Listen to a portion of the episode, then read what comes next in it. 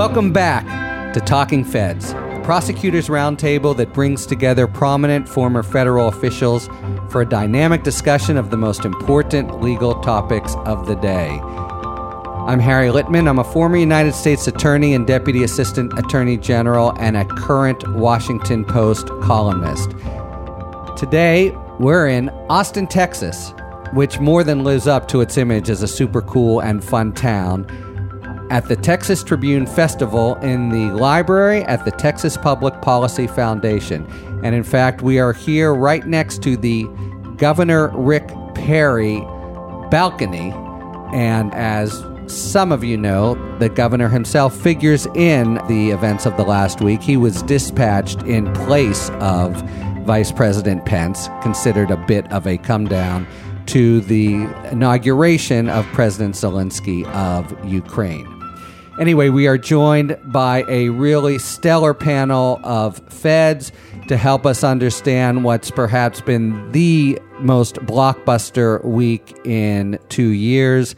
To move directly to it, just let me introduce first Frank Figliuzzi returns to Talking Feds. Frank, as you all well know, is a former FBI assistant director and an NBC News national security contributor. Frank, great to have you as always. Good to be in person with you in Austin. Next, we're joined for the first time on Talking Feds by Natasha Bertrand, the national security correspondent at Politico and MSNBC contributor as well, who has, I've got to say, broken story after story in the last year. Welcome, Natasha. Thank you for having me. So I just wanted to ask you, it's an interesting choice, and I think it worked out great that you have specialized at a fairly young age in national security. Did you choose that beat or fall into it? How did you happen to make that your journalistic focus? Well, I've always been interested in foreign policy, actually, more than national security, but obviously the two kind of go hand in hand. So when I first started in journalism, I was really interested in covering the Syrian civil war. So I did that for a while, and then Russia intervened in Syria, obviously. And at that point, I started getting more and more interested in Russia, what they were up to in the international stage. And right when I was covering that, Russia intervened in the 2016 election. So my editor said, you seem to already know quite a bit about Russia. Why don't you take this story on? And the rest is kind of history. Just a simple little story to kind of, you know, get to the bottom of in a couple weeks. Yeah, you know, he said, this seems like it could be big. So I took that on and from there got more and more interested in national security reporting and intelligence reporting. And finally, Ron Klain joins us from Washington, D.C. Ron, of course, is Executive Vice President and General Counsel of Revolution, LLC. He served as the former Chief Counsel for the Senate Judiciary Committee, was Chief of Staff for the Attorney General, Janet Reno, and the Vice President, Al Gore, and the Vice President, Joe Biden, and is a current advisor to the Biden 2019 presidential campaign. So his extensive experience and sense of government dynamics are, I think, uniquely tailor-made for our discussion today. Ron, thank you very much for joining, and welcome back to Talking Feds. Thank you, Harry. Today, we thought we would kick it off with a sidebar from a friend of the podcast, U.S. Congressman Ted Lieu from California's 33rd Congressional District. He is a member, importantly, of the House Judiciary Committee, and he's going to tell us the basics about impeachment and impeachment inquiries. What is an impeachment inquiry, and how does it differ from impeachment? Under the Constitution, the House of Representatives has the sole power of impeachment. The House impeaches someone by a simple majority vote of its members. But the process of getting to an impeachment vote is complex. Impeachment begins in the House, when a member either declares the charges against an official or requests an investigation into some conduct. This request is usually made by a resolution. That resolution is sent to the appropriate committee, usually a House Judiciary Committee, for consideration. The committee investigates the conduct and decides whether or not it is impeachable. This investigation is known as impeachment inquiry. If warranted, the committee drafts a resolution called Articles of Impeachment describing specific charges of misconduct. It then votes to report the articles to the full House. Each allegation in this resolution is an article of impeachment. The House may consider the articles of impeachment. As with all legislation, it may accept, reject, or amend the articles of impeachment, or could choose to impeach even if the committee did not recommend to do so. The House then votes on impeachment. Judges have compared the process to a grand jury indictment. As with an indictment, impeachment means only that a matter be set for trial. After the impeachment vote, the House appoints managers who travel to the Senate to impeach their official and exhibit the articles against him or her. As Robert Mueller made clear in his report, quote, the ordinary means for an individual to respond to an accusation is through a speedy and public trial without the procedural protections that surround a criminal case. An individual who believes he was wrongly accused can use that process to seek to clear his name, unquote. The only opportunity for the country to learn the truth about these accusations and for President Trump to clear his name is through an impeachment inquiry and, if appropriate, an impeachment vote and subsequent Senate trial. For Talking Feds, I'm Congressman Ted Lieu. Thanks very much, Congressman Lieu. All right, so now that we know the roadmap from him, let's dive in. I want to start with kind of a big question. You know, we've had so many junctures when it looked as if the president was in serious trouble, and we've just gotten used to, like, you know, Lucy and Charlie Brown and the football of expecting the sky to fall in, but in fact, the basic dynamic held and the president emerged in essentially the same place politically. So what about now? Is this really different in kind? Is this the real thing?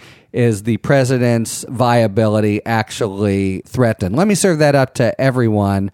Ron, can I start with you on that? Sure. I mean, look, I think it's a little bit yes and a little bit no. First of all, the president's viability has been threatened since day one in the sense that he's the most unpopular president in the history of modern polling, and he's one of only two presidents who've seen the unemployment rate drop below 5% and have his approval rating not be over 60%.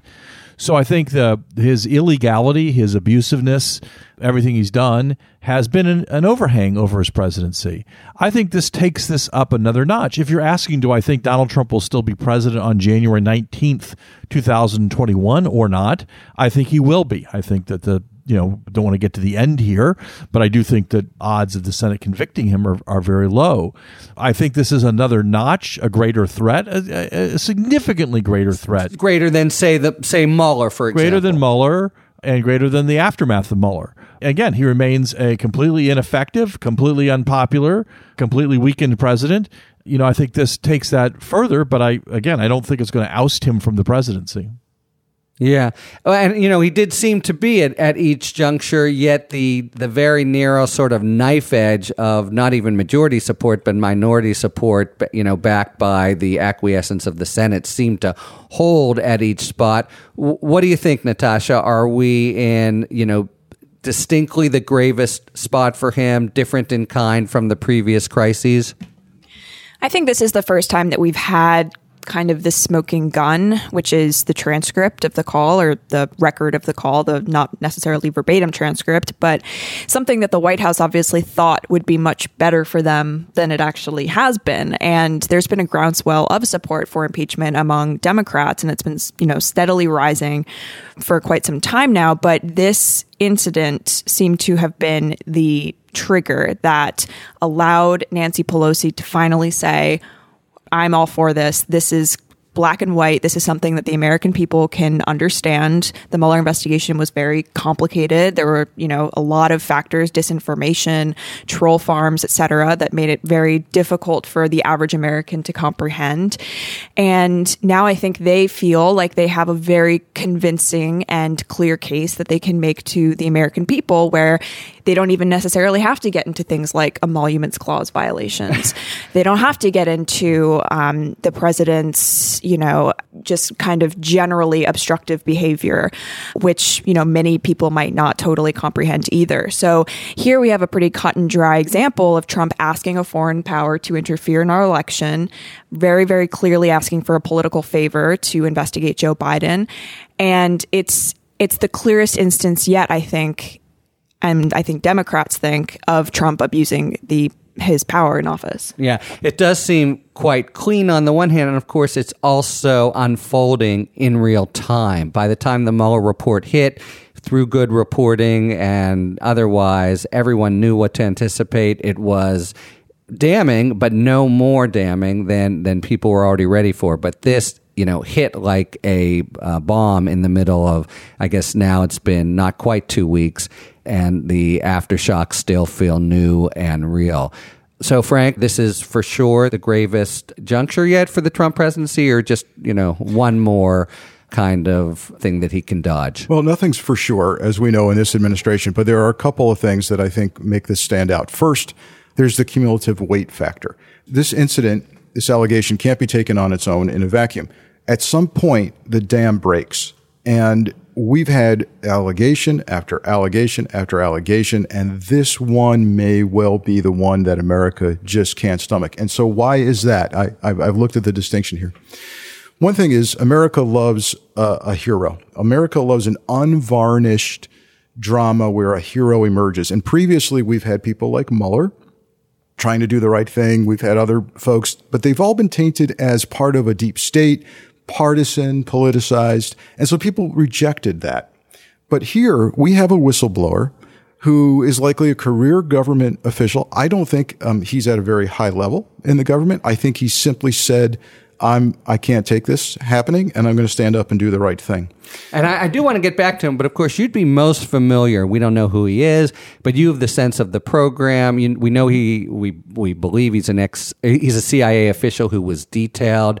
You probably have a sort of feel from having worked with people like that in government. How would you sketch him if you were just describing based on your knowledge from government? Well, first, I want to finish out the fact that this whistleblower has given us what may be the distinctive difference between this and other allegations, which is the cover-up. He gave us the fact that this transcript got moved where it shouldn't be and where it's hidden.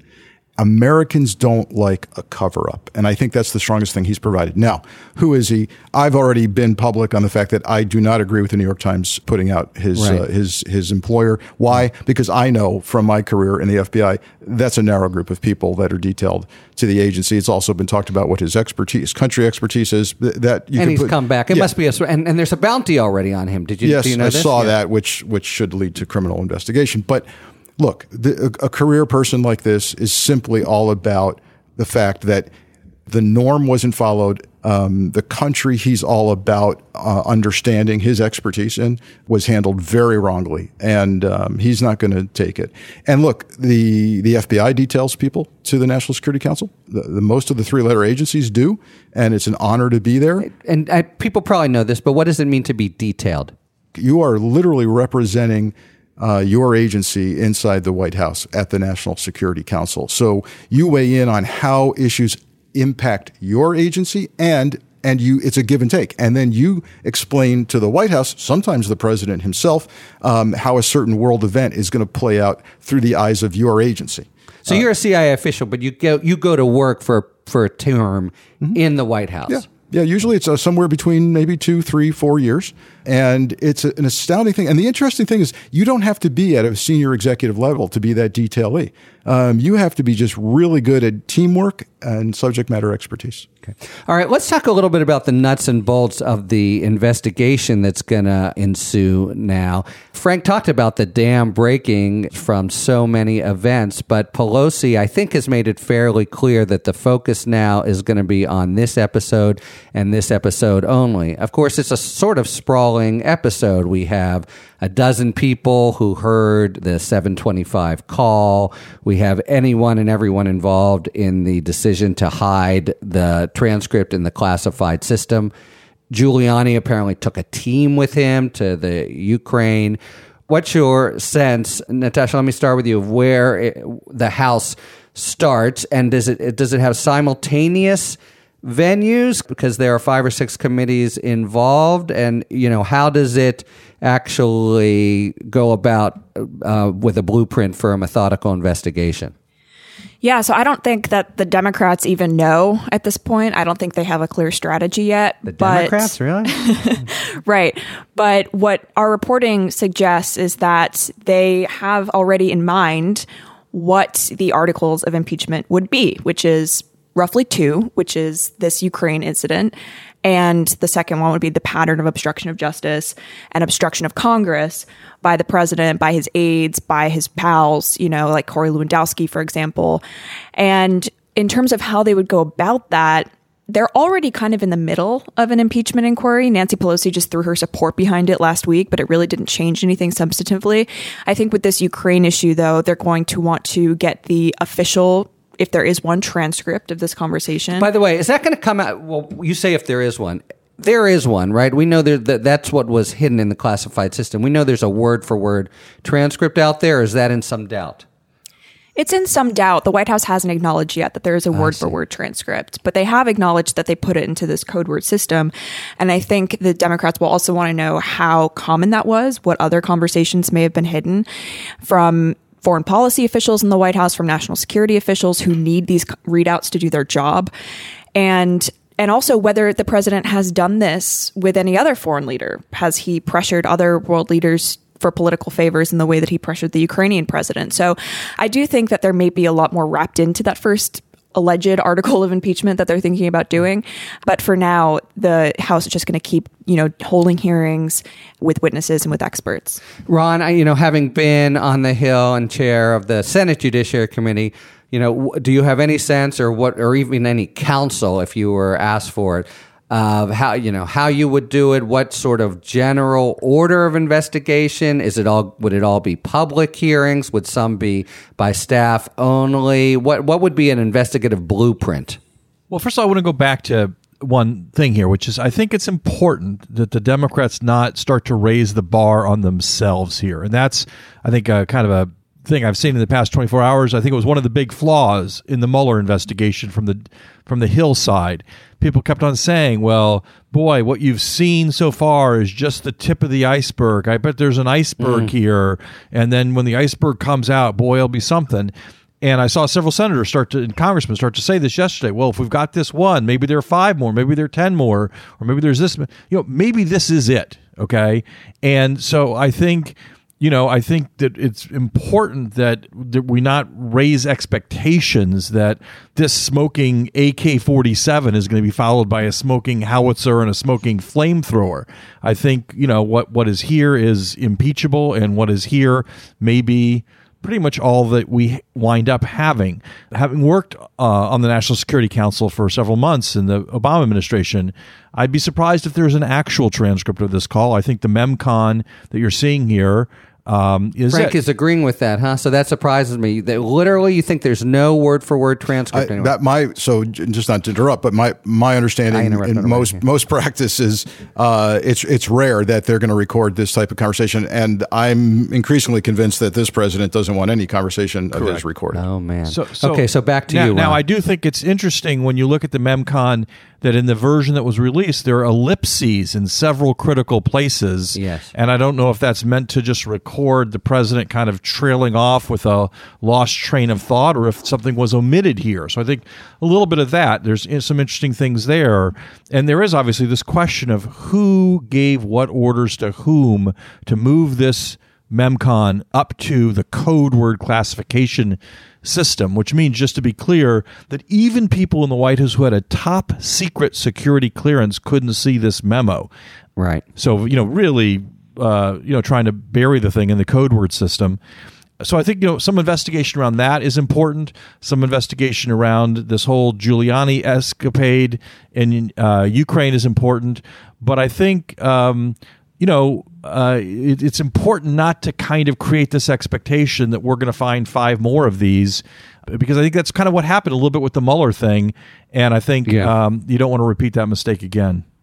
Yeah, great point. And of course, you would be leading with your chin with the people on the other side, who I want to get to in a minute, but I don't think they really know what their response is. But if you give it to them by raising expectations that you don't meet, then it's self-defeating. Sorry, Natasha. No, it's okay. I think the only thing that would lead us to believe that there might be 5 or 6 or however many more is that we confirmed with a former administration official who served in the Trump White House that this is actually pretty common, that they've been taking transcripts or memcons or whatever it may be and putting them in this code word system since 2017 after the Mexico and Australia transcripts leaked to lock down... The transcripts of his sort of disastrous conversations with those presidents. Right, exactly. So they wanted to lock down these transcripts. They wanted to curtail leaks. And particularly for the president's freewheeling, off-the-cuff, kind of crazy conversations that he has with these foreign leaders, they just didn't want him to get out. So I think that's also kind of fueling the Democrats' calls for this. And one other thing I think they want to obviously do is hear directly from the whistleblower. Yeah, well, and who's the they here? So in what Natasha just said, Frank, you maybe have a sense. Who would it, you know, would it be the White House Counsel would, and that's Pat Cipollone, by the way, who is quite close to, almost a sort of acolyte of Bill Barr. But if this was a common practice, who would have had to, the chief of staff, who would have okayed the decision to secrete it in this way? Well, we've already heard the White House say this was lawyers. White House, quote unquote, the White House lawyers did this, and that they're trying to cloak themselves in kind of the positivity of, hey, this was a legal decision, that it was the president's decision. But here's a couple of problems with that. First, that's out of the norm. Well, I'm very much into the classification issues. I was an original classifying authority when I was assistant director at FBI. What's that mean? It means I get to decide what level something's classified at, or if it's classified or declassified at some point. And look, it's really pretty simple. When you're at the top secret level, and this is compartmented within top secret is what they're talking about. Top secret means if it's disclosed, it would cause grave damage to national security. Well, what is this phone conversation? This is the president congratulating the new president of Ukraine on his victory. That's not grave damage to national security. So when a lawyer steps in and says, hey, that's got to go in this super secret compartment over here, there's a problem. Usually someone else is making the call on classification. And if I were making that call, it might be at the confidential level. So the only argument you can make as to why this is so super secret is because the president has compromised himself in the conversation. Yeah, but I think this unfortunately cuts both ways, which is for the case for impeachment, unfortunately, because there's no question that there was an abuse of the classification system here, okay? But if the narrative becomes that basically Trump said stupid things in phone calls, not illegal things, not unethical things, but stupid things, and then someone in the White House illegally decided, let's start to bury these memos inside the code word system. That person did something that's wrong. That person did something that certainly violates an executive order. Maybe it's even illegal. But it changes the whole narrative here a little bit in a way that in some ways helps Trump, because the most powerful narrative is that Trump acted illegally on the phone call with the Ukrainian president. Someone knew it was a crime and covered up a crime by putting it on the code word system. If basically someone at the White House said, you know what, look, this guy is a moron. He keeps saying crazy things in these phone calls. Let's just take all the phone call memos and put them in the code word system. And Trump didn't know that they were doing that. You know, in some ways, if I were the Trump White House, I'd be kind of embracing that narrative as my story here, that maybe some White House lawyer went overboard to try to prevent leaks, but like it wasn't a cover-up of a crime. It was just an effort to prevent the president from embarrassment. Yeah, I mean, so maybe so. And of course, there's a big difference. What Frank has outlined is very grave, but it's much more grave to go the other way, to take something that is classified and to actually not. So I wonder, for the average American, will this seem like not a big deal? Let me posit a kind of crazy possibility. Frank, I wanted to ask you about this as well. We don't know who the whistleblower is. It seems, well, we know maybe too much about the whistleblower. I'm a whistleblower lawyer. I 100% agree with you that the Times was really wrong and made a misjudgment. If you read the complaint carefully, it's like secondhand and thirdhand, and people have told me, and it makes it sound like there's a lot of maybe water cooler chatter. And on the one hand, that raises the possibility of different people to investigate. But what's the possibility that there's, Trump has treated the intelligence community like a doormat the entire time, and really shocking ways. Might this come to look like a sort of payback, a kind of, the apparently neutral and intelligence community person is actually striking back against the 3 years of abuse that the president of the United States has inflicted on the intelligence community. You're looking at me with surprise and alarm, Frank, but you see the actual argument, what it could be. Do you have any? Well, I think clearly the White House is going to try to paint this whistleblower someone who has an agenda. Someone who might not be thrilled with the fact that the intelligence community is taking a beating and that he himself, the whistleblower, is not being consulted when it comes to Ukraine policy, wasn't allowed to sit on a call, perhaps. That's all going to happen. It's starting to happen right now. But I think it's a reflection of the fact that, people are saying, oh, it's the guy wasn't even in the room.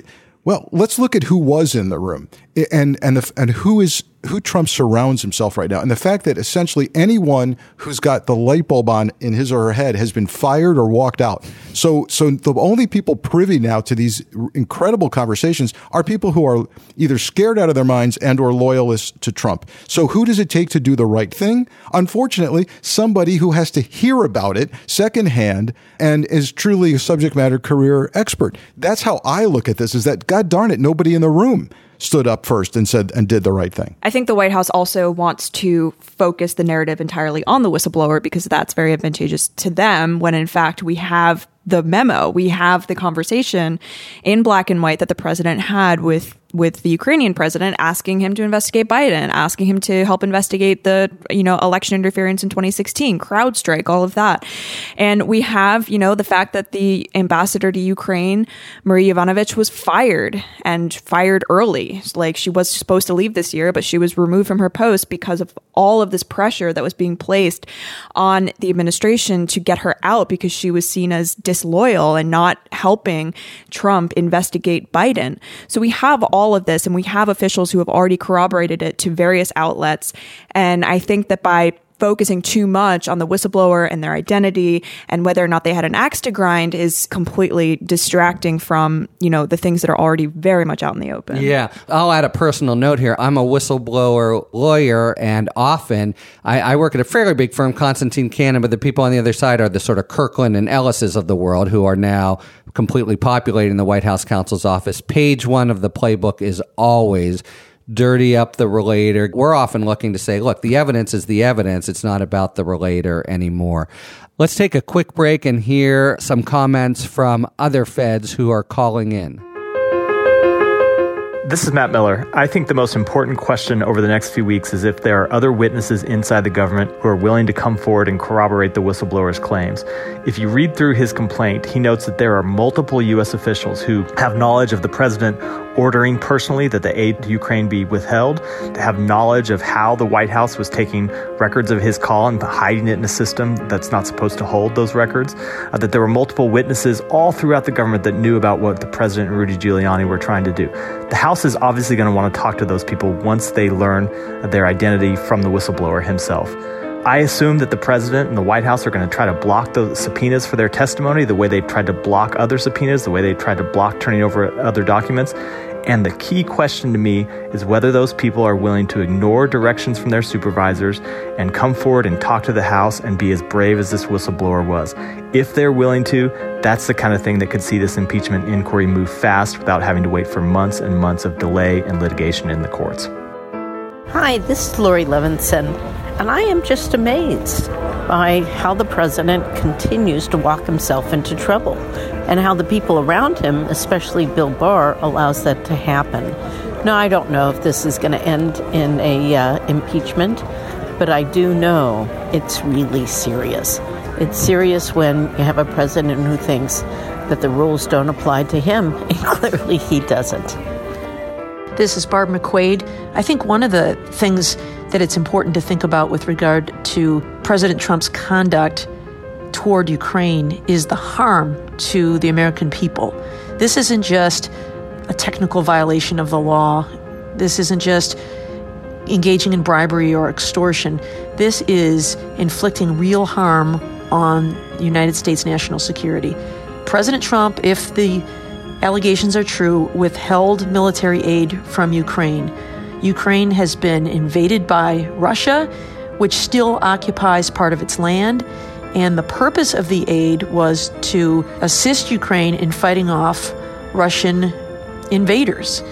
The aid was approved by Congress because Congress believed it was in the national security interest of the United States to empower Ukraine to deter Russia from further military action.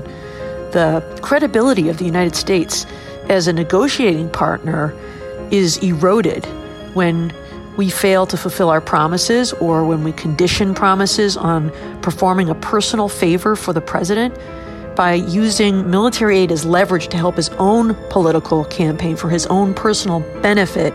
President Trump has harmed our country.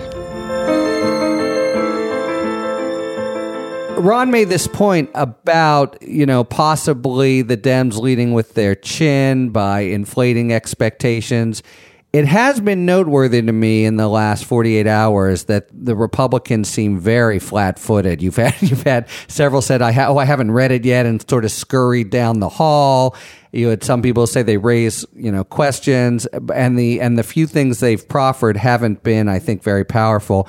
Is it an attack on the whistleblower? What line of defense would you predict the Republicans, in fact, will coalesce around? Yeah, I think the key thing they're going to coalesce around is that it was this much ado about nothing. I think their argument's going to be, look, in the end, right, nothing really happened. They're going to try to decouple. This is the critical thing for them, decouple the delays in aid to Ukraine from this phone call, from Trump, so on and so forth. I think that's really kind of the thing that's hanging out there over their heads that they're all nervous about. And I think they're going to have trouble decoupling it because my guess is it's pretty coupled. But, if you asked me to guess their strategy, it would be to say that whatever was happening with the holding up on the aid, it had nothing to do with this. This was just Trump kind of bloviating on a call. Rudy Giuliani's kind of a joke and kind of no harm, no foul, nothing to see here, folks. My guesses will be their strategy. I do think they'll try to, suggest that the whistleblower had some kind of political agenda or some kind of, as you suggest, kind of deep state IC agenda or something like that, and try to kind of center it on that. But I agree that so far, other than kind of the most, a few of the standard things they say, they have been relatively flat-footed and relatively subdued in their defense of the president, because I think they're relatively worried about what how this does link up to the Ukrainian aid questions. Who's really running that process? Who's going to make that decision, do you think? Well, I think it all stems from Mitch, yep. Right? Okay. But I do think that privately, what we're reporting is that they do see this as a bigger liability for the president than, for example, the Mueller investigation, that because of this memo, because of the implication that Trump essentially tried to blackmail the president, it's, again, not necessarily... they don't necessarily feel perhaps that it's an abuse of power by Trump, but they feel that the American people can understand this better than they could understand the Mueller probe, and that in turn could reflect poorly on them. So internally, the White House is also worrying about this. They're worrying about an impeachment inquiry, which some Democrats had said Trump really wants it. Trump really wants to be impeached because he feels it could help him in 2020. That is completely not consistent, right? With our reporting, which is that Trump is terrified of being impeached because he knows it's going to be a big stain on his legacy, and all he cares about really is how people perceive him. So what we're seeing in terms of just a first line of defense is that because Trump didn't specifically say to Zelensky, hey, let's do a quid pro quo, they are saying that the aid wasn't tied to this request for a favor. Of course, Trump mentioned several times in the call that the United States supports Ukraine and that their economy will be really good as long as XYZ. But that is the initial defense anyway that we're seeing. It's funny because the 12 people in the room, there's been some suggestion, we thought it would all be routine. But there was conduct leading up. Frank, is this your impression of somebody gave the order to withhold the nearly $400 million in advance of the July 25th call? Presumably that had to come from Trump. So he had the sort of leverage there very pointedly at the beginning. Is that your sense of things? Yeah, that's the reporting I've seen, that by the time the phone call came around, it was well known that they put the skids on this money. I think Natasha's right on point with regard to the defense we're already starting to see. They're going to try to say everything but This is about a quid pro quo. They're going to point to the White House lawyers who moved this thing, and Trump wouldn't know the database if it stared him in the face, so it's not his fault that it got moved. He says stupid things all the time, and we tried to hide those things. And then they're going to try to badmouth the whistleblower. We've seen that. Attack the messenger. But this is fraught with peril because the public's not stupid. They're going to see through some of this, and they have to be very careful that the whistleblower doesn't become this very heroic figure that becomes a victim. Nor do they want to see that the White House lawyers are being thrown under the bus, and Trump will do just about anything to protect his brand. So they're walking a fine line on how to handle this. And there's also, unlike Mueller, there's a lot of witnesses within the administration, and I don't think the White House is going to be able to afford to play the same, stonewalling game. Nobody comes forward. Let me ask you this: who's going to have to lawyer up? Well, I think Giuliani has already exposed himself to potential foreign lobbying violations. There were questions about whether or not he had registered as a foreign agent due to his work for Ukraine, and not only Ukraine, but around the world. And obviously, once all of the spotlight lands on someone, their work comes back into play and can be reviewed by the Justice Department, just like we saw with Paul Manafort. So I do think that he is facing some liability here just because, he is freelancing and he seems to be doing it. Someone has to be paying him, right? He can't be doing this work for free. So there is definitely a question of whether or not he's violating FARA here. So I think, first of all, you're right. Inside the Beltway, law firms are going to make a bundle off of this because we could rattle off, government official after government official that needs to seek counsel. But the people that we've already heard Trump go after as almost spies, the people who were privy to this call or its transcript and provided that information to the whistleblower, he's going to come after them with scorched earth policy. Trump. Yeah. And they're going to be accused of everything from mishandling classified information to espionage. And I think they need to lawyer up right now. I think Frank's onto a really interesting point here that deserves some focus, which is the sad irony here is that the people who are probably going to need to lawyer up are the good guys, not the bad guys. Because I agree 100% with Frank that what's going to happen here is that the people who were in the room or who listened to the call on side phones or whatever, who were concerned about it and who reported that concern to other colleagues and it somehow got to the whistleblower, those are the people who the administration is going to come after fiercely. And ironically, what's happened here, the thing we haven't talked about so far, is the complete corruption of the Department of Justice in this incident. Yeah, that's where I wanted to move to. And so when you say, well, does Rudy Giuliani have to lawyer up? The answer is, well, but who's going to come after him? The Department of Justice, which is a co-conspirator in this, the Attorney General, who was wrapped up into this ridiculous scheme to try to prove something that's been disproven about the Bidens in Ukraine, the Attorney General, who the folks at the Justice Department, who basically got this complaint and then told people not only that they basically kind of brushed it under the rug and then created ridiculous claims of privilege. So, again, the irony is the people who DOJ should be investigating won't get investigated because DOJ is in on it. And the people who are trying to do the right thing are going to be the targets of government action. Let's focus for a second on Bill Barr. Does he have to recuse from the whole thing? And will he recuse? I guess that's a quick two words or fewer answer. Huh? Yeah, I'll jump in. Look, he clearly should have recused himself. Here's why. We now know that earlier than any of us ever thought, he was briefed on this by a senior DOJ official. So the DOJ official went over to the White House upon getting a call allegedly from the CIA general counsel, because allegedly the whistleblower tried to work this up first within his own chain of command. She tips off DOJ. DOJ goes to the White House, reads the transcript of the phone call, then briefs Barr. Right? DOJ, it's DOJ who first gives the news to the White House, where is our current understanding? No, I don't believe they first. I believe the CIA general counsel got this and then gave it to the White House. Okay. And then, and I think I don't see anything nefarious there. Right. I'm not happy with it, but I think she tried to say, hey, we got what the heck? An unusual what situation. Happened in this phone call? Because we're getting complaints about it. She then apparently reached out to DOJ as well.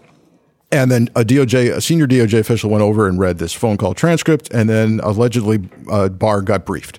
And at that point, he would have known that he was invoked in the very phone call that's at the subject of this wrongdoing allegation. At that point, he said, you know what? He should have said, you know what? I'm in the middle of this thing. And even if it's not true, the appearance is terrible. I don't want to have anything to do with deciding whether this this has to go from the DNI to Congress. Yeah, I mean, I'm not even sure it's an appearance issue as so often it is. He is a witness of sort. You know, there's just sort of no way. Well, and there's just one more thing that really disturbs me on Barr is I've been saying on the air on MSNBC that this this whistleblower should have gone to the FBI, right? Because there's a criminal violation here inherent in this phone call. Well, guess what? It did go to the FBI, and you know what? DOJ decided there's no crime. This is my understanding. When you go to the DOJ, you refer according to a certain crime. I now that I'm not sure that's right, but the DOJ has a file there and it says campaign finance. And so for some reason, even though it screams, especially in America in 2019, where we just had Mueller Volume 1, that there's possible conspiracy and possible obstruction, their only analysis is the campaign finance reform. But then that analysis seems so plainly botched, the argument as I understand it. On the other hand, I'm from DOJ and all the components agreed. So I cannot posit it went around the horn. I can't posit a vast conspiracy here. Professional people said no crime because no thing of value. That makes no sense because obviously dirt on your opponent is a thing of value. But I gather the analysis was something like, well, look at the transcript. They're just asking for help with an ongoing investigation, which of course didn't exist at the time. Is this your understanding, Natasha? Have you looked into this? Yeah. So we were told that this did go to the FBI for investigation, but that the FBI couldn't do anything and essentially had to refer it straight back to DOJ because of a policy in, I guess, the handbook that says that all campaign finance related charges and issues have to go back to DOJ criminal, the public corruption section of DOJ criminal. So the FBI really did not get a chance to investigate this. They had to defer to the Justice Department. And they feel now like they're kind of being thrown under the bus because... They the FBI or They the FBI, because people are wondering, well, why didn't the FBI take more initiative on this and dig more into this, like bribery, et cetera? Well, it's because this was a very narrow thing that was referred to them. And ultimately, the DOJ criminal division decided that based on this very narrow reading of what had happened, they couldn't do anything with it. But I also wonder, and maybe this is something you guys could answer, what they could have done because of the OLC policy against indicting a president, a sitting president. So how far could they have taken it anyway? Yeah, well, at a minimum, even given that policy, they could have done a full-bodied investigation and they could have gone into co-conspiracy. But Frank, let me just say, I should know this, obviously, but as I sit here, I'm not sure I do. The referral would have been, and would it be the FBI who says the referral is for... 18 USC, they refer according to a particular statute and DOJ doesn't normally expand, or how does it work? Do you know? Well, I think this went the other way. I think this bounced to the FBI really from DOJ and or the White House. And Natasha, weigh in if that's not right. It's very unlikely they would have just said, hey, we saw this on TV and we'd like an opinion on it. Correct. It was referred to the FBI. Right. Okay. By the Justice Department. That's right. Now.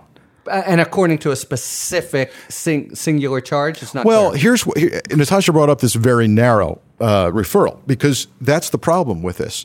If you just have the transcript of the call, right, and DOJ is just saying, hey, look at this for a campaign violation, FBI is going to go, well, wait a minute, there's a whole lot more we could do here than just this transcript, because. They would push back, yeah, right? Well, yeah, there's a huge investigation that could be conducted. We want to interview witnesses. Right. We want to go to classified intercepts and see how the Ukrainians reacted to this and see if they felt pressured to it. We want to see what other phone calls the president had offline, what Rudy did, who said what to whom. And I'm sure DOJ went, you know what? We've looked at this and we don't want to prosecute this. Really? Oh, okay, yeah. And when you say you're sure, this the person who issues this would be what? The Assistant Attorney General for Criminal, right? Yep. Okay. Just to build on that, one, I think Frank's point that, and Natasha's point that whatever kind of review or investigation went on here was very, very narrow and very, very cabined. And you've been at the department. You think it was cabined in a kind of tendentious, not straight up way? Yeah, I mean, I think that you would look at this as a potential Hobbs Act case, potential bribery case, potential conspiracy case. I think that's one serious problem. I think, though, I have to point out, because this is my hobby horse, that part of the blame, though, for this outcome goes to Robert Mueller and the greatest mistake he made, which was the statute in question, 52 U.S.C. 30121, which makes it illegal to solicit a thing of value from a foreign person, was the statute that Mueller blinked on the Trump Tower meeting and Don Jr. soliciting help from the Russians in that case. And in Mueller's report, he basically is kind of the first person really to give some credence to this idea that opposition research is not a thing of value, and then suggests even there's a First Amendment right to have these conversations. And so, I think that was the wrong decision that Mueller made, not to bring this case against Don Jr. for soliciting something of value in that Trump Tower meeting. And I think a little bit of that is present here, too. Well, I think Ron's absolutely right with regard to Title 52. Yeah. But I see Title 18 playing far more prominently here, because unlike the Trump Tower meeting, we actually have a public official in this picture. It's not Don Jr., it's Don Sr. And so Title 18 garden variety public corruption statutes say if a public official is soliciting, seeking, requesting a thing of value in return for an official act. And that's what we have here. And I can tell you, if this walked into my office as head of an FBI field office, and it was the county commissioner, and I had the same conversation in front of me, I'm opening that case. What about Don Sr. here? I mean, look, we've been circling around with tactics and investigations and political dynamic, but we have this core fact, a kind of shocking, in some ways, vintage Trump move, and coming in the wake of having, just skated clear of liability under the Mueller report for similar shenanigans. Is this, in fact, like a crystalline moment historically of abuse of power by a president of the United States? I think so, because this isn't just candidate Trump asking for the Russians to interfere in the election and welcoming it and encouraging them to hack Hillary Clinton's email server. This is President Trump sitting in the Oval Office, knowing the amount of leverage that the United States has over smaller countries, over really any of our allies, especially Ukraine, which is at the center of a battle against Russian aggression. We care about Ukraine there. I mean, he's withholding things that our national security depends on their getting. Right. And the Ukrainians understand that when the president of the United States asks for something, it's not a request. It's really a demand. I mean, this is, especially when you take into consideration the fact that this is a very new president. This is someone with no political experience. He was a comedian before he was elected president back in April. So this is obviously, and I think the memo shows this, a very inexperienced person dealing with someone who is a known bully and someone who is willing to use all of the leverage and all of the power, I mean, even of the Justice Department, to further his own political ambitions.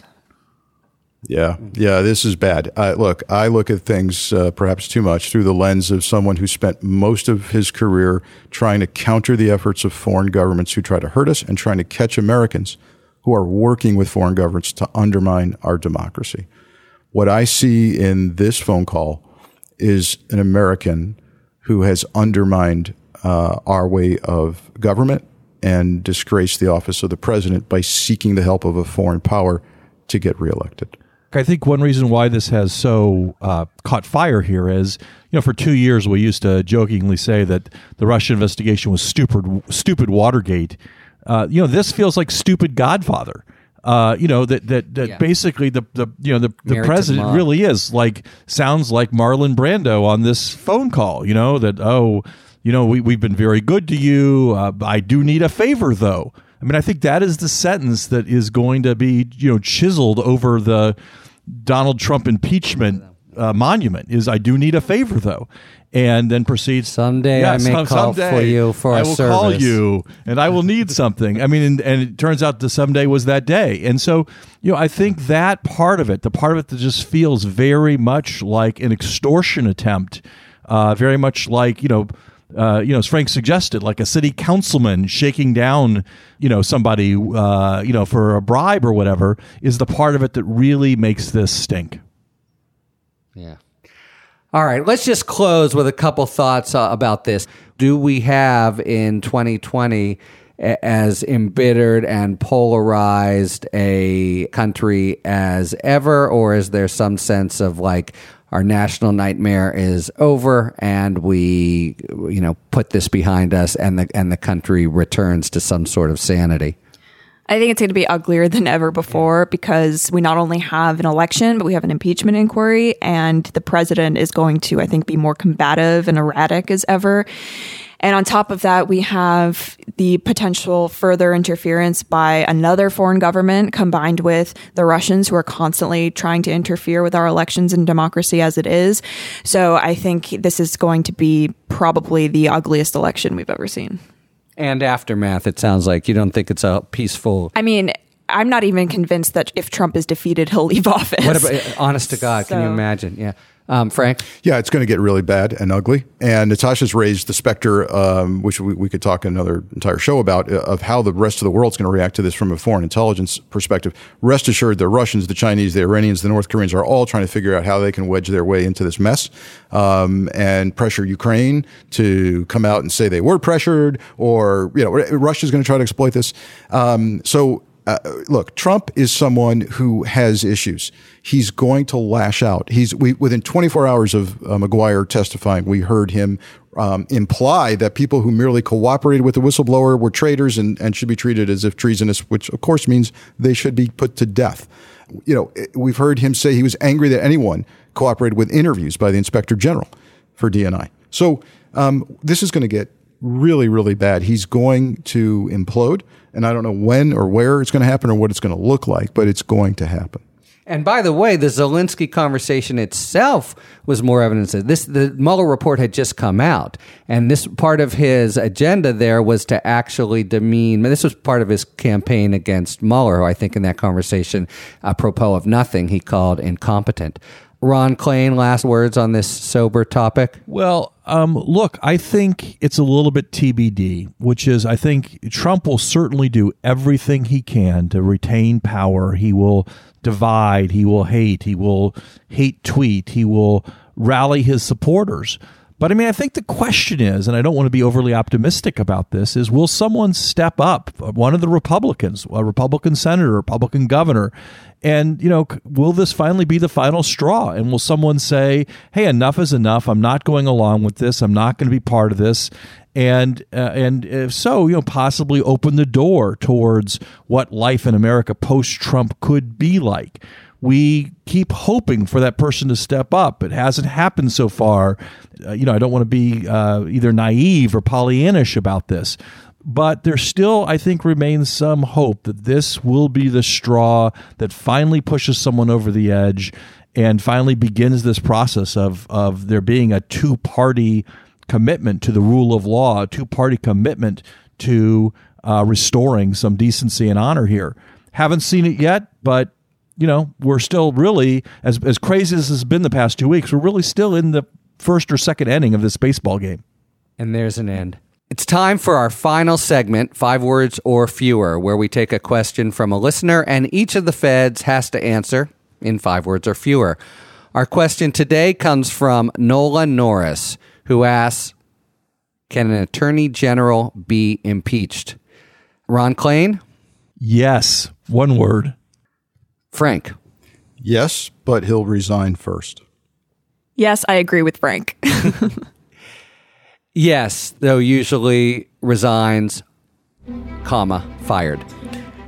Thank you very much to Frank, Natasha, and Ron. And thank you very much, listeners, for tuning in to this special edition of Talking Feds. If you like what you've heard, please tell a friend to subscribe to us on Apple Podcasts or wherever they get their podcasts. And please take a moment to rate and review this podcast. You can follow us on Twitter at Talking Feds Pod to find out about future episodes and other Feds-related content. And you can also check us out on the web at talkingfeds.com, where we have full episode transcripts. Submit your questions to questions@talkingfeds.com, whether it's for 5 words or fewer, or general questions about the inner workings of the legal system for our sidebar segments. Thanks very much for tuning in. And don't worry, as long as you need answers, the Feds will keep talking. Talking Feds is produced by Jenny Josephson, Dave Moldovan, Anthony Lamos, and Rebecca Low-Patton. David Lieberman is our contributing writer. Production assistance by Sarah Philippoum. Research by Sam Trachtenberg. Additional recording by Courtney Columbus and transcripts by Matthew Flanagan. Special thanks to Congressman Ted Lieu. And huge thanks to Evan Smith, Jessica Weaver, Michelle Aldridge, Claire Rui, and the rest of the team in the library at the Texas Tribune Festival, and the entire crew at the Texas Tribune Festival for all of their hard work and kindness to us. It's really been a great honor to be invited here, and even more fun to be here. Thanks also to the Charles Moore Foundation and Kevin Keem. As always, thanks to the incredible Philip Glass, who graciously lets us use his music. Talking Feds is a production of Dolito LLC. I'm Harry Littman. See you next time.